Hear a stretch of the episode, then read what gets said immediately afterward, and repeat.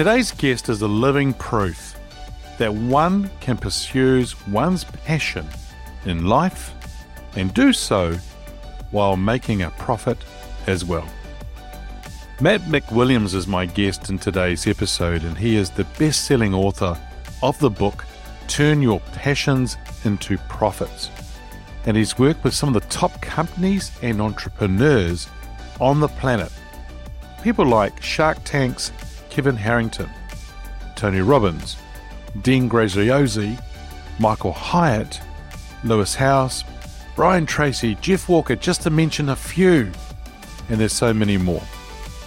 And he's really here to help people and their quest to turn their passion and message into a profitable and growing business. He's been through the startup phase multiple times in the past two decades and has built a following from scratch. Today, he lives out his passion for helping others find their purpose, their passion, message, and a path to prof- profitability. He's also the host of the Affiliate Guy podcast. And, and he's a really cool guy just to have on board. And I've been actually wanting to interview Matt for a little while now, and it's just been great to actually have that interview. One thing we talked about was focusing on the leadership principles. But you know what? He said actually that you might need to be willing to be wrong and, and actually understand it. But if you're willing to do that, that's all good. But he said something that was really, really quite strong. And I think whether you're an, an entrepreneur, a leader in a large corporate, small corporate, doesn't matter. This whole principle is the same for all of us. And that is your communication style will determine your brand. And so it was a wonderful interview with Matt. Great discussion we had. So, what I want you to do is sit back and enjoy the interview. Welcome to Leadership is Changing. Each week, we and our guests provide information and insights through exploring leading change. This is taking your leadership to another level by finding the balance between executive excellence and personal well being through stories that inspire real change. It's time to adapt in our fast moving world when leadership is changing with your host, Dennis Giannoutsas. Hey there, listeners. Welcome to another wonderful episode on the Leadership is Changing podcast. Great to have you here with us again today.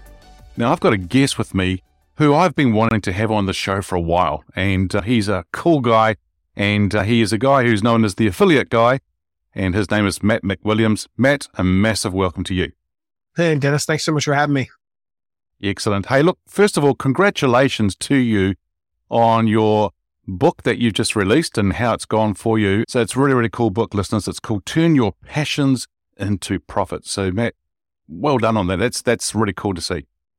Yeah, that was fun. It's uh, it's a dream eight years in the making, and uh, you know it's it's really I think the most exciting part is that it's it's in it's in bookstores, you know, and and less than one one one hundredth of one percent of books ever make it in the bookstores, which is kind of crazy. I love that it's there. I love that it's in libraries. You know, this book, you know, newsflash people, you don't make that much money on books. So for me, it's all about impact, you know, with the book. And so, I mean, there was a time in my life, you know, 17 years ago where libraries made all the difference for me. The greats like Zig Ziglar and Les Brown, Tony Robbins, Brian Tracy, Jeffrey Gitomer, all those people that I learned so much of what I still use today. I learned from reading books in the library you know, there was a time in my life where spending 15, 20 bucks on a book was, was a, that was a difficult decision, you know?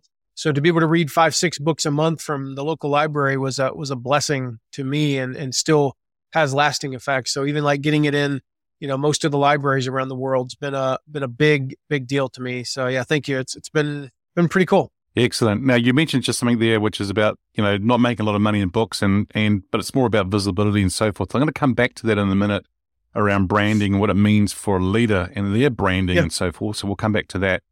Now, whereabouts in the in the world are you today?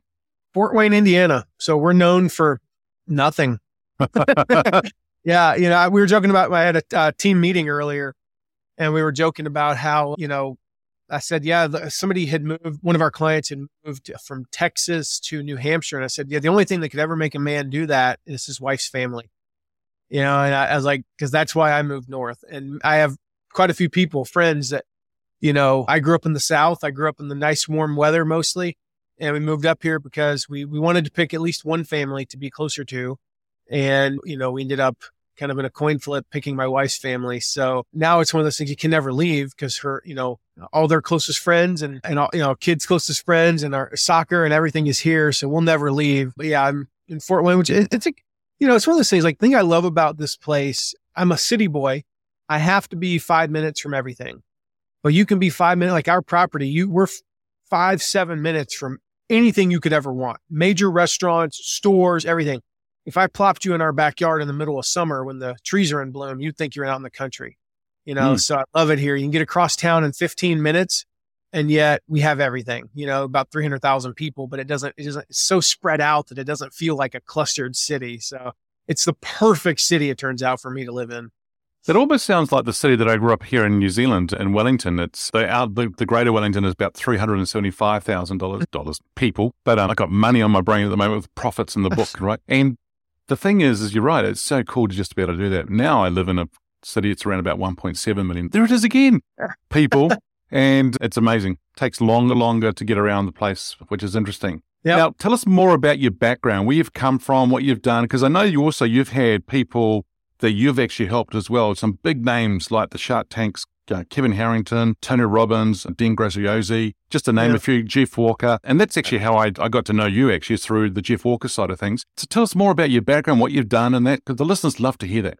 Yeah, it is crazy to think where we're at now. I mean, the people that, that I've been able to work with, you know, people that I've I looked up to for you know almost two decades in some cases. Yeah, I've worked with Zig Ziglar's company. You know, Zig had already passed away, but I mean, I know his son and I know his you know his business, and I've worked with them. I've worked with Tony Robbins company and Dean Graziosi's launch, helping them. Jeff Walker, uh, like you mentioned, Brian Tracy, you know, Michael Hyatt. Like these are people that hmm. I I wouldn't say I idol. I don't I don't idolize anybody personally. That's just a I'm not like that. But people that I got so much value from that people that impacted my life in such great ways. And I always looked up to them. And then we've worked with them. Like I've, I've worked with these people. It's, it's, it's amazing, you know, like these people I can I can text and they'll endorse the book, you know, and, and things like that. And that came about through kind of a weird long stretch of circumstances, you know, you know, to, to, to go back to the book, the original first words in the book were from the, the Grateful Dead song Truckin'. It says, what a long, strange trip it's been. And uh, we had to delete those because it turns out with song lyrics, you have to get permission from the publisher of the song. And that's a pain in the butt. And we just decided to change the, the opening quote. But that's a pretty apt description of my life. You know, what a long, strange trip it's been because I got into leadership. I got into, you know, business sort of by accident about 20 some odd years ago, 22 years ago now. I started my first website company and I started, I was teaching golf schools with my dad. And my dad thankfully fired me because I was terrible at golf instruction, but that was what led to me getting into this online business world. You know, for me, the the head of that was like, you know, we were teaching these golf schools, and on the weekends, I'd do the Friday, Saturday, Sunday golf school, about 20 hours of golf school over the course of three days. People would pay about $2,000 a person to come. And we had like four people come into these golf schools. It's, you know, at the age of 22, 20 hours for, you know, for $4,000 because we make about $8,000 split it two ways. Tw- you know, 20 hours for $4,000 is amazing at the age of 22. I was like, hmm. Dad, what if we had 10 people? Could we handle 10 people? He's like, Yeah, we can handle 10 people in one of these golf schools. So I got on Google, you know, this brand new website. I was like, Dad, there's this website called Google. You know, he's like, What? What's a Google? I'm like, I don't know, but it's like a search engine or something, you know? And you give them money and then they send you traffic. And, and, you know, we teach in the book and, and what people are accustomed to today is, you know, today you, you come to the website, you opt in, you, you create a lead magnet. That's what step four is all about you create a lead magnet, they subscribe, you nurture the relationship, and then you sell something, right? But at that time that we didn't know that. You came to my website, you either gave me $2,000 or you left, but about one out of every 200 people would give me $2,000. It cost us 10 cents a click. You do the math. $20 to acquire a $2,000 customer. Now that's not replicatable today, just to be, to be clear. But at that time, we were getting four, five people every week mm. signing up for these golf schools, in addition to the three to five that we already had, we were doing, we were having eight to 10 people coming. There were weekends, Dennis, I would leave the weekend with $20,000. All right. There were weekends because we would do two of these golf schools, right? We had a morning and an afternoon session. I'd work 40 hours in a weekend. Don't misunderstand me. It was a long weekend, but I would make 20 grand. That's insane at the age of mm. 22 to make $20,000 mm. in three days of work. But it taught me what online business was. And so I was like, okay, I'm all in. My dad fired me because I sucked at golf instruction, but I loved the, you know, the marketing and the business side. So I started another company and, um, you know, we were kind of in desperate straits one day. It was Memorial Day in, in the US, a weekend. 2005 in the US, I'm supposed to be at a barbecue. I'm supposed to be sitting by a pool. I'm supposed to be hanging out with my friends. I didn't do any of that. I spent the entire weekend trying to figure out how to set up an affiliate program because we hmm. needed some way to bring in revenue without paying out revenue in the short term. We didn't have any more money. We are going to go bankrupt. We couldn't make payroll. And so I built this affiliate program from scratch. About 18 months later, we're doing over a million dollars a month. And we could talk about that whole process if you want, but like the point was I learned some stuff along the way and I, I learned how to do online marketing. I learned how to do online business and how to, you know, build systems and all those things. And so today what we do is we teach a lot of people how to do that. We teach people how to build affiliate programs, how to do affiliate marketing, how to monetize, you know, this, the book's all about, you know, creating a, a website around your passions and your message and your, you know, the things that you're interested in and monetizing that. That's why it's called passions into profits, not just how to turn your passions into a hobby or a hobby blog or a podcast. No, it's profits. And so that's today, that's what we help people do. And uh, it's been a journey, but ultimately it led, like you said, to kind of us uh, being able to work with some pretty, pretty amazing people along the way. That's fascinating background and story. If there was one thing that you could pull out of that as a, probably being one of the massive insights or lessons for you along that journey, would there be anything that sort of stands out for you? I mean, the thing that the kind of the theme that stands out in my life and in my business is the word iteration. I use that word a lot. We were having a team meeting earlier and we were talking about a specific process in our company. I said, guys, right now we do not have a process. We don't need a process. There's a specific team member that all this work goes through right now. I said, most days he's able to get the work done in eight hours and he's not overwhelmed. And when he is overwhelmed, he will come to me and tell me he's overwhelmed and we'll figure it out from there. But we don't need a process for this. So right now we're going to just do it a certain way and we'll, we'll iterate we'll iterate this process over time as we need it. It's it's moving fast and breaking things, you know, to quote Facebook.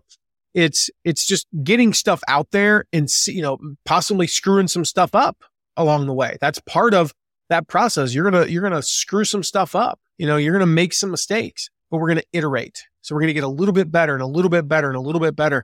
And we're not seeking perfection because perfectionism is, you know, is really just an excuse not to take action. And yeah. so if you look at my life and the way my business career, it's been iteration after iteration after iteration, but it's been taking action fast, making those small mistakes fast. is like starting a website. You know, try things when you only have 140 subscribers. Why? Because you only have 140 people who give a crap. Make mistakes. Every time you start adding zeros, oh, you get 1400, you start getting a little bit more cautious. 14,000? You're nervous about making mistakes. When you have over 100,000 people who follow you, who are subscribed to your email list, you barely will try anything. So try everything when you have 140 people. You know, try everything when you have 500 people. Make some mistakes. Don't try to get everything systematized immediately, but then do systematize over time. And so you'll like, if you observe the way we do business, like we have almost two extremes. In the early stages, it's like there's no system. It's willy nilly, throw crap against the wall and see what sticks in the latter stages, it becomes very systematized. It becomes very McDonald's like, mm. you know, like here's exactly how you do this and the system you follow, and here's the process. But sometimes that takes a year, year and a half before we reach that point. Yeah, it's interesting because even uh, leaders in business today, whether it be a corporate world or whether it be an entrepreneur, I don't think it, it's all the same. It's just a scale thing that we're talking about here, really. And and it's really interesting about the you know the iteration of things and doing things faster and getting on with things. Too many people procrastinate. They they sit back. They wait. They want it to be perfect, and I don't. It will never be perfect. And uh, you know, listeners can't see you and I because you know, this is just audio. But you know, behind me, I've got a flip chart full of stuff. I'm just always just planning, thinking, and doing that.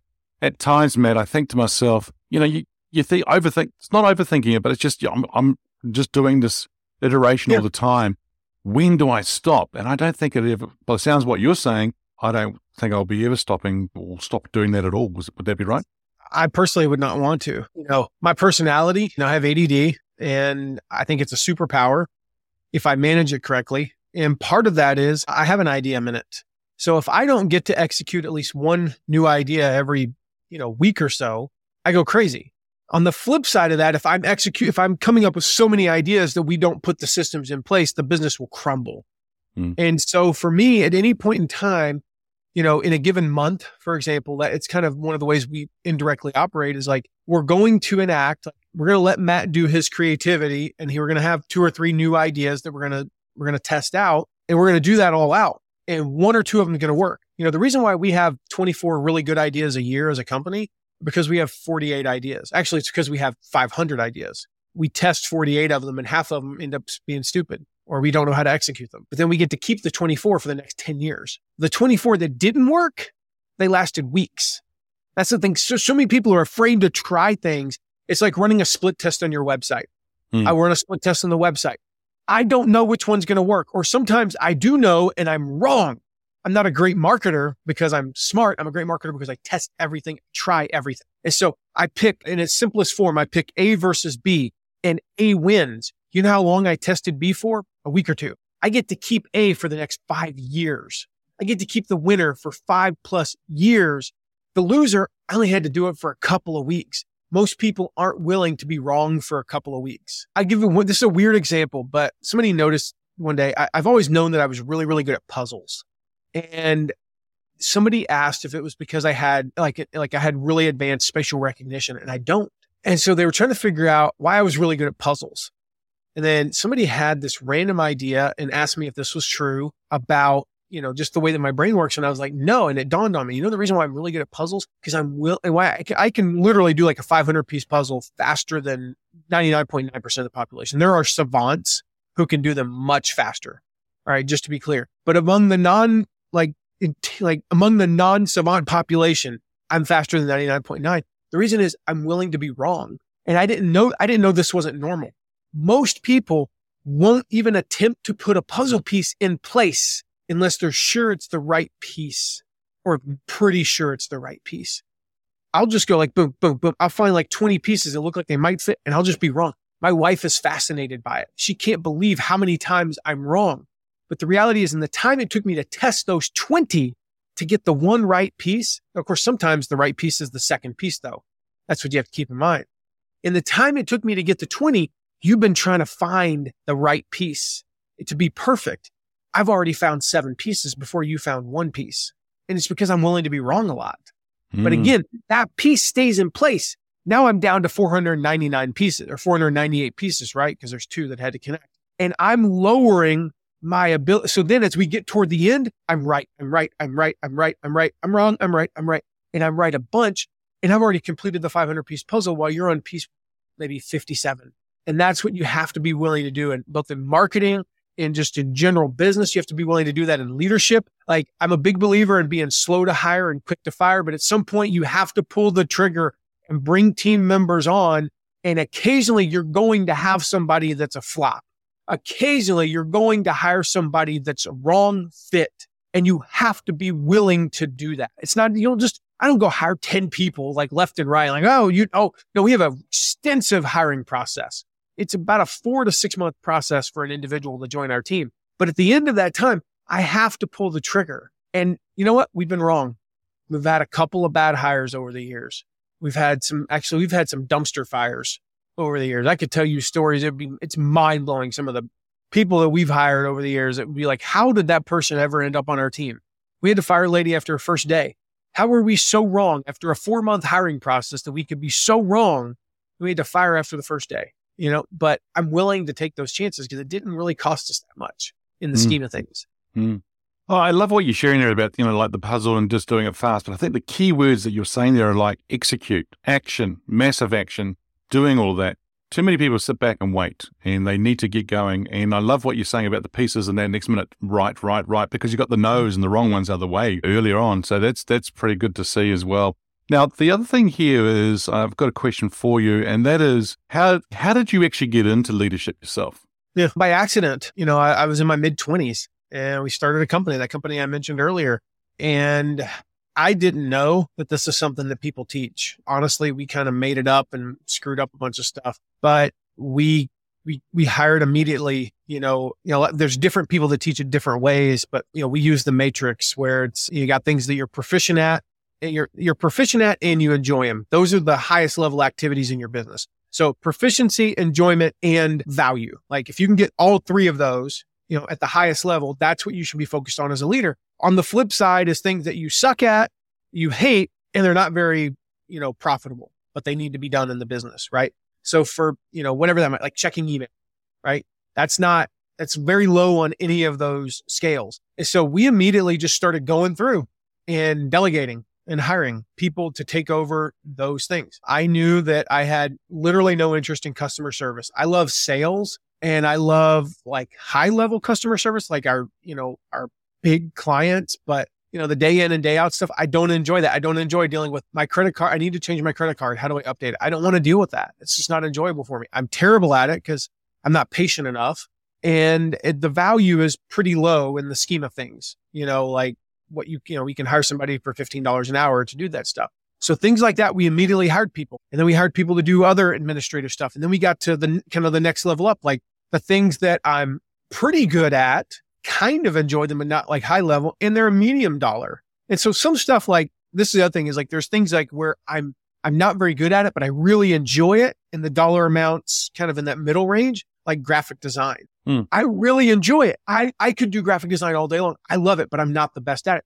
So we had to finally hire a graphic designer. And so next thing you know, I wake up one day and we've got 52 team members. You know, this is back in 2007 with a different company. I got 15, no, 13 direct reports at that time. And I realized, oh my gosh, I'm a leader. You know, I was terrible at it. I was still in my mid 20s. I was kind of a punk. I had a huge office and a nice building. I had all the trappings, right? You know, I had all the things that the other, that the regular team members didn't have because I was the special executive, you know, and one of the three, you know, partners in the company. And I was the youngest of the bunch. So I kind of, like I said, I was kind of a punk. Uh-huh. And, you know, as things developed, I became more and more important in my own mind and really kind of sucked as a leader for for a while there until got out of that company. It's a long story. Don't need to get into that. But yeah, I mean ultimately just by accident. You know, we built the team and next thing you know, we had 50 some odd people and, oh, wait, I'm one of the, one of the three, you know, and, and that's how I got into it. Yeah, cool. Now, talk about hiring people and bringing people on board, and actually, it's about letting go as well as as, as a leader and, and not thinking that you have to be everything to everybody. So, what was that process for you? That transition of letting go and letting others come in and take over? I mean, for me, it was like I said, we just went up the ladder until like even recently, you know, about a year and a half ago, we hired, and, and this was, we hired a copywriter. Copywriting is something that I'm really good at. I'd give myself an A minus. I really enjoy, and it's very valuable to our company. You know, so we're even at that point where unless it's three A pluses across the board, I don't do it. But it started with getting rid of like the straight Fs and then worked up to like you know the straight D's, and then things that were like C's and B's, and even like I said, even things that were really high.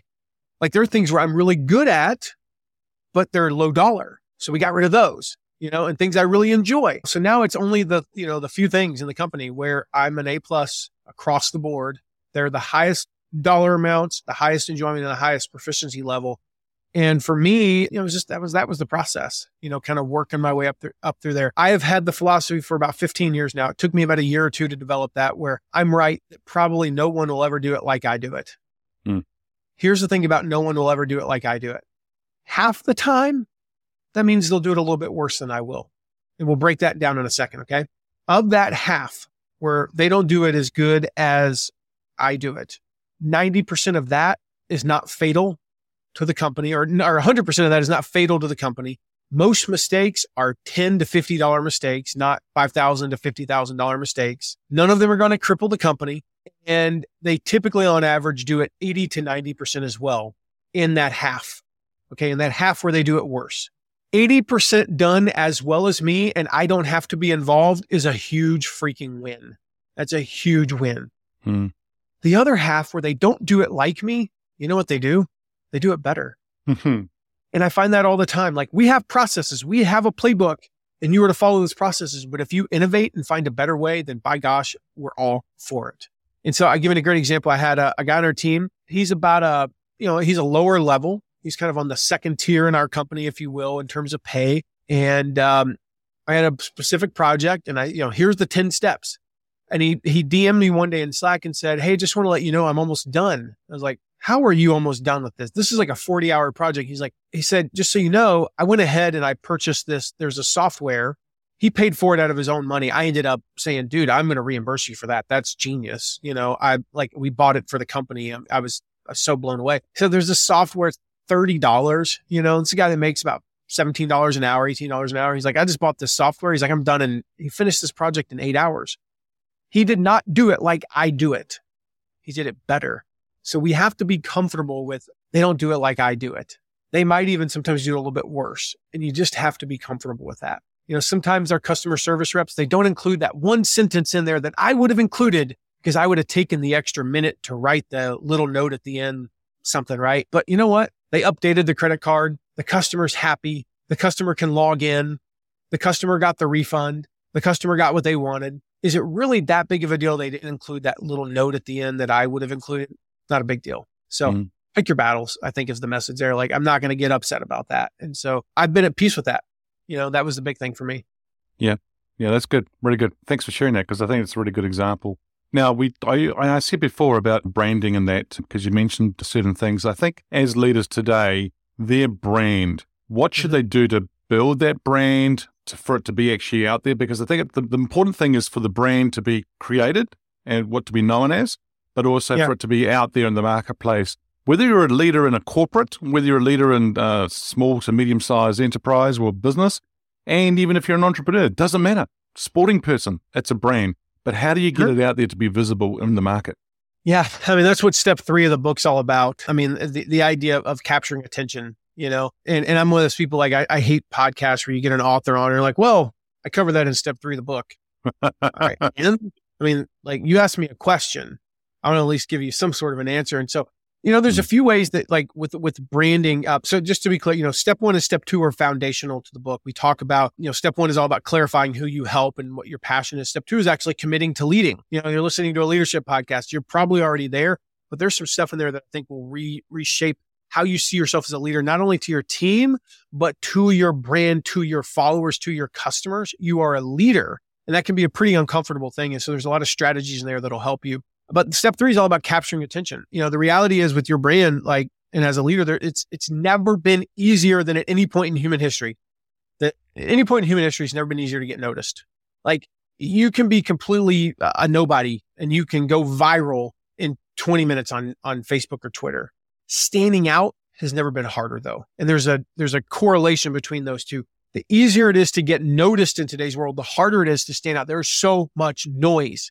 Mm. You know, it used to be how many famous people were there in 1950 in the United States? Let's go with 10 authors, a couple of artists, a few politicians, let's see, a few movie stars, handful of musicians. Maybe what, 100 people were considered famous in 1950?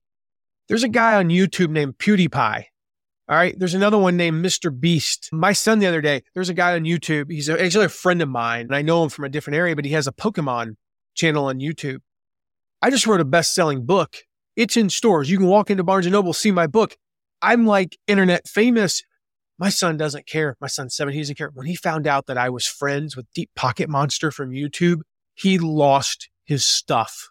He went utterly insane. Oh my gosh, Deep Pocket. Can he give me this Pokemon card? Like that's, it's so easy to get noticed, but because of that, it's never been harder to stand out. Yeah.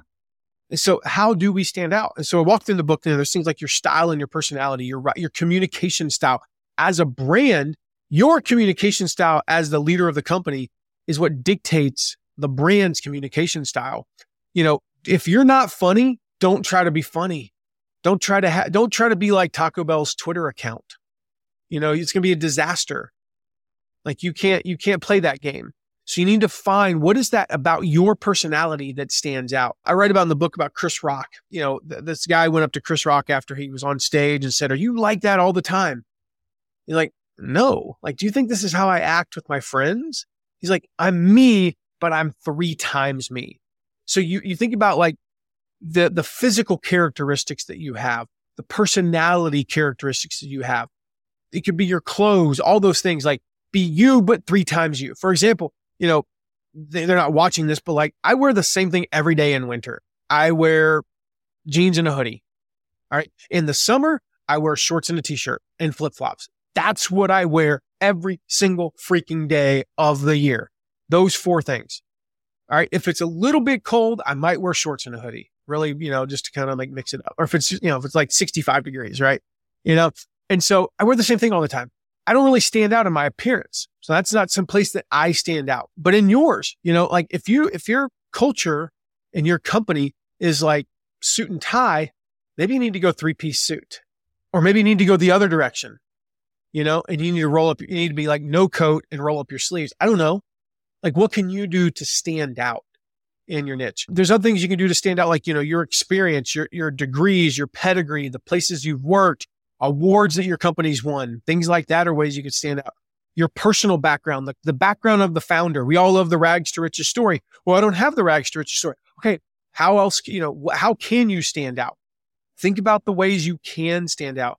And then the last way is just your method. You know, think about the way that your company does things. Like, what is your actual method? Like, do you do in your content? Do you have blog posts? Do you have a podcast? Do you do videos? If you do a podcast, yours is an interview based, you know, podcast, Dennis. But, and yours, you know, this will be a 45 minute episode or whatever, right? So if, if I were to compete against Dennis, if everybody in my niche was like Dennis, I would come up with a daily five minute podcast. You're going to stand out. It's not a, not a less frequent, longer one.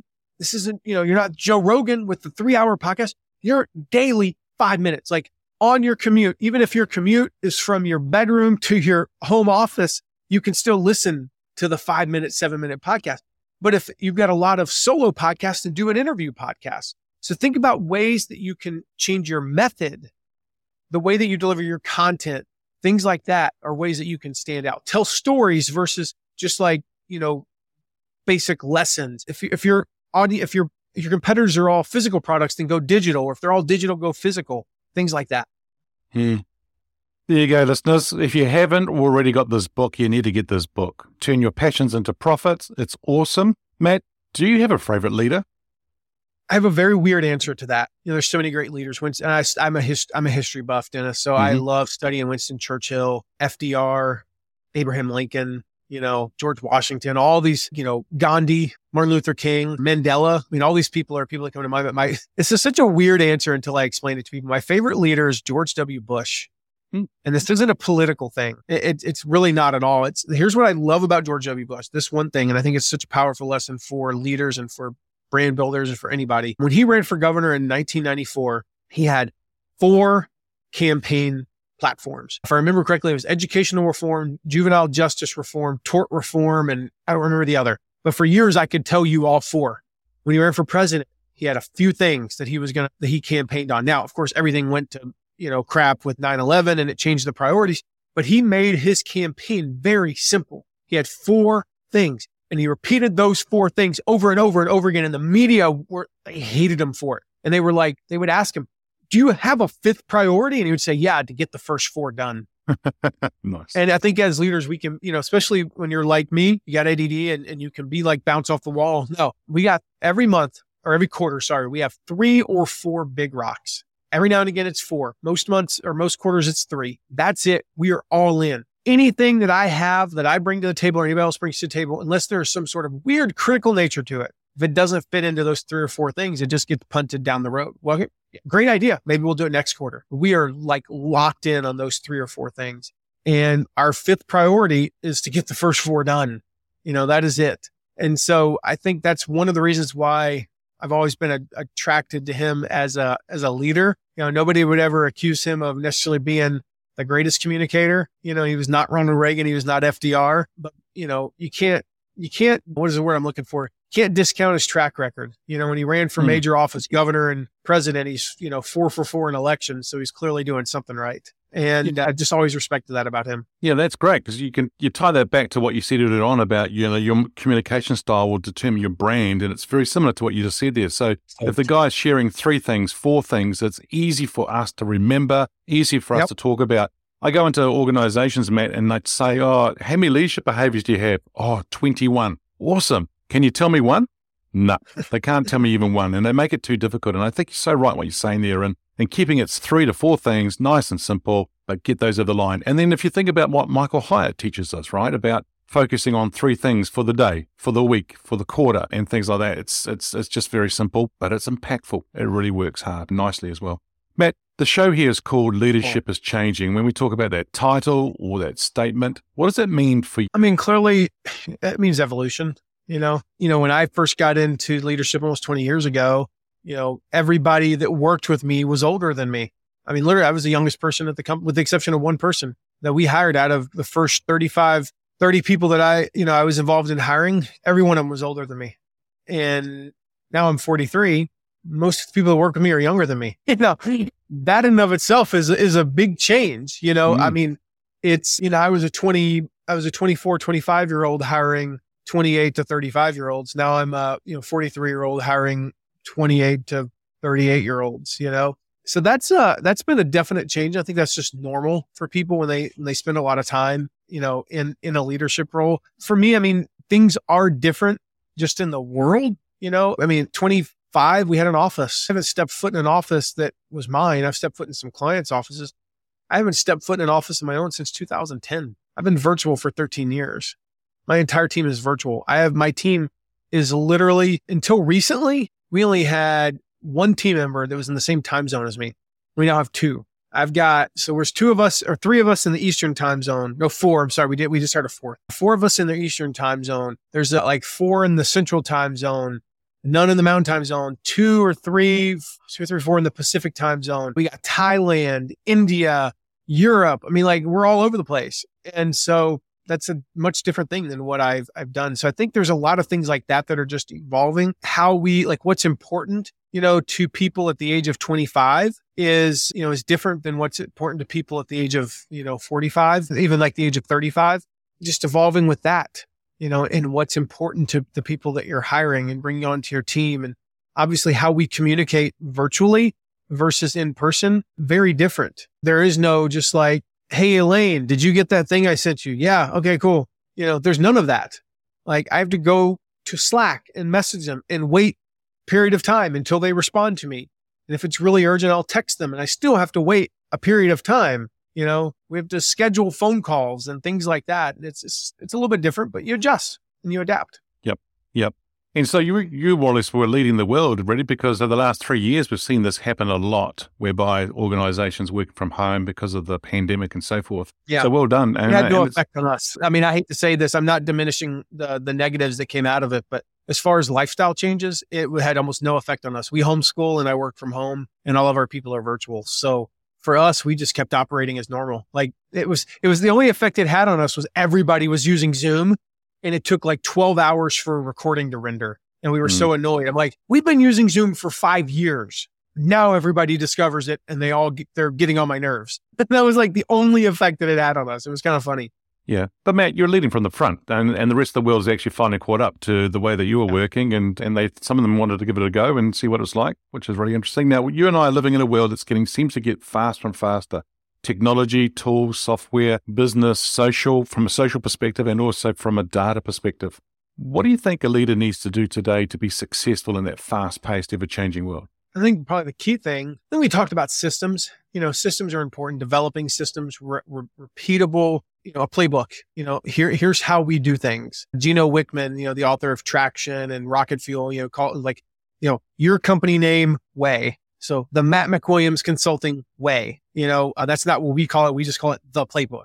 You know, here's the playbook, and then we have subsections based on you know what department you're in. But like, this is it. This is how we do things. That's that's a big one because you can evolve that with the way things are changing, but there's still a system, an overarching system in place. But I think the big one is probably is empathy. You know, part of the reason why I'm a much better leader today than I was 18 years ago, I have kids. There was a time where I didn't understand it. Like, why would somebody call in sick or why would somebody say they can't come to work because their kid's sick?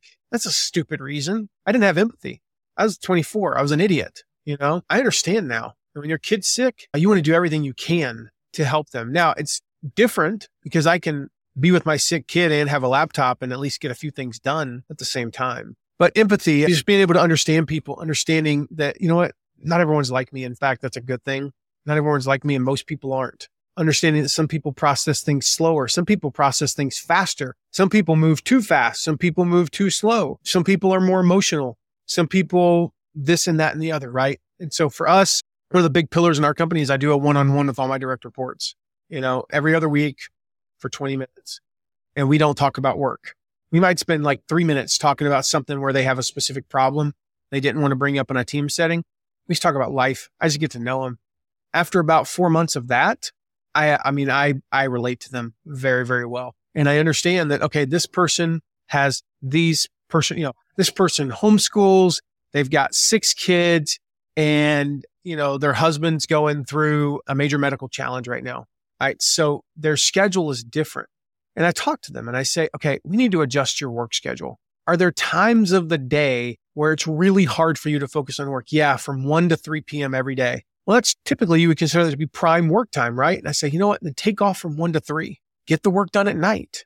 But I don't need you from 1 to 3. I need you on our 12 o'clock meeting. You know, you got to be there. We have a 12 o'clock team meeting. I need you there from 12 to 1 on, the, on these, you know, these days of the week. But otherwise, from 1 to 3, just, you know what? Just put on your calendar. You're unavailable.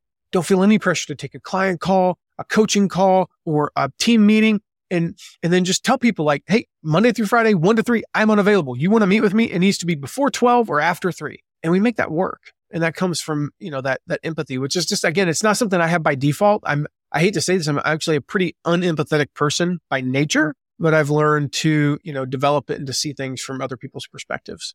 Mm. Mm, that's good. Yeah. And, you know, you more or less answered my other question, which was about employees' expectations of leaders today. And you've said a few things throughout the interview already about that kind of stuff as well, which is really good. So, yeah. Now, if I was to get your crystal ball on, just to bring it all together, uh, get your crystal ball out and think about the future, where do you see leadership being in five years? And in hmm. particular, where do you see it with technology and the online side of things? I mean, the principles have always been there.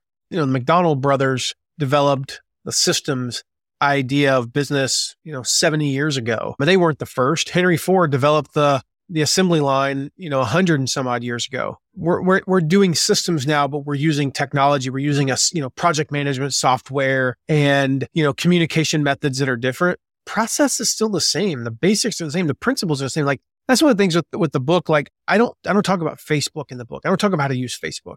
I don't talk about to use TikTok or Twitter. Somebody listening to this six years from now might be going, what the heck is Twitter?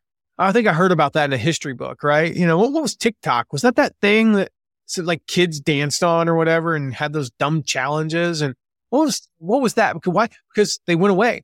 Some, one of the major platforms that we're all using today will be gone in five or six years. I guarantee you it will pull a MySpace and it will be completely gone. There will be a new one that pops up that will do something amazing and we'll all be, you know, this book doesn't talk about those because I wanted it to be timeless. I wanted it to be evergreen. I wanted it to be principle based and, and tactical based, not specific strategies for specific platform based. Same is true of leadership. You know, like focus on the principles. Empathy is, is, it's, it's important now. It was important 20 years ago. I just sucked at it back then. You know, developing systems is important now. It's going to be important in seven years might you be using different tools? Like, did any of us do screencast recordings 20 years ago to show people how to do something? No. We had to get on a phone call with them and go, Hey, do you see that blue button at the top? Where there's the blue button at the top, top right. You see the blue button? No. Scroll up a little bit. Do you see? Oh, there it is. There. Okay. Now click that. It took 45 seconds to get them to click a freaking blue button, right? Yep. Today we go, okay, you scroll up here, you click on the blue button, but it takes two seconds. So we've reduced the time to do something like that by 43 seconds because of technology. But the principle's still the same. We're going to walk them through step by step and develop a process. All those principles are going to be the same in five years, Dennis. Mm. Mm. All of the things, there's just, they're going to evolve, whether it be through technology or understanding.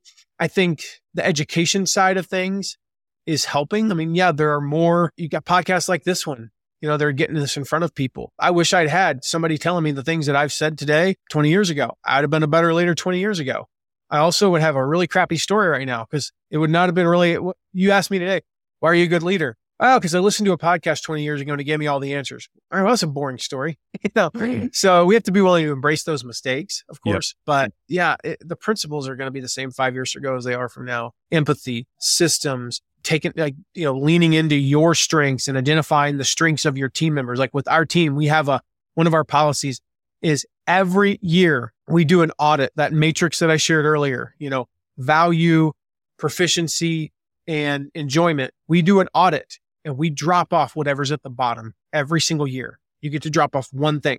Doesn't mean that as somebody who comes and joins, you know, our team, that you're going to only be operating at your highest level. No, when you work for somebody, sometimes you have to do the crap tasks. Somebody has to do them. And sometimes that's going to be you. But can we have you operating at 70% in your highest level throughout the year? And at the end of the year, we realize you're down to 60. Boom, we will delete something from you and move you back up to 70. And then we'll continue to recalibrate every year. We're going to be doing that regardless. Like that's just a principle Yeah. in our company. Yeah, awesome. Awesome. Matt, if people wanted to get a hold of you, where should they go? Yeah, best place go guys. Go grab the book. Turn your passions into profits. You can grab it. The best place to grab it. You can order it on Amazon. You can go to stores. It's in Barnes and Nobles nationwide. It's in Target, and you can order from Walmart. Where if they sell books, they sell my book. But if you go to passionsintoprofitsbook.com forward slash Dennis, only one in, right, Dennis? Passionsintoprofitsbook.com forward slash Dennis. I know Dennis will put that in the show notes for you. Go there. We've got about $500 in extra bonuses for your listeners that are going to help you guys take this stuff to the next level. So yeah, you can buy it anywhere, but that's the best place to get it. Otherwise, you know, check me out at mattmcwilliams.com and, and reach out to me. You know, like, I mean, hit me up. You know, my, my, my number's on there. You can text me anytime, email me, all that stuff's on there. So uh, I love to interact with you guys. Awesome, Matt. Thank you so much for joining me. It's been a real pleasure Thanks talking to me, you. buddy. Thank you. Hey, listeners, go and, and and grab this book. It's awesome. I've read it already, and I'm going to reread it again and again because it's just wonderful stuff. But it's also there are actual symbolizes for you to do as well that Matt gets you to do. And here's a little clue. You want to work out who is Gwen, and when he talks about Gwen, just find out what that me- what that means as well, because it's actually a really quite cool story for that Matt shares. All right, listeners. Hey, thanks for joining us. Until next time, bye for now. Thank you for listening to this episode of Leadership is Changing with your host, Dennis Giannoutsas.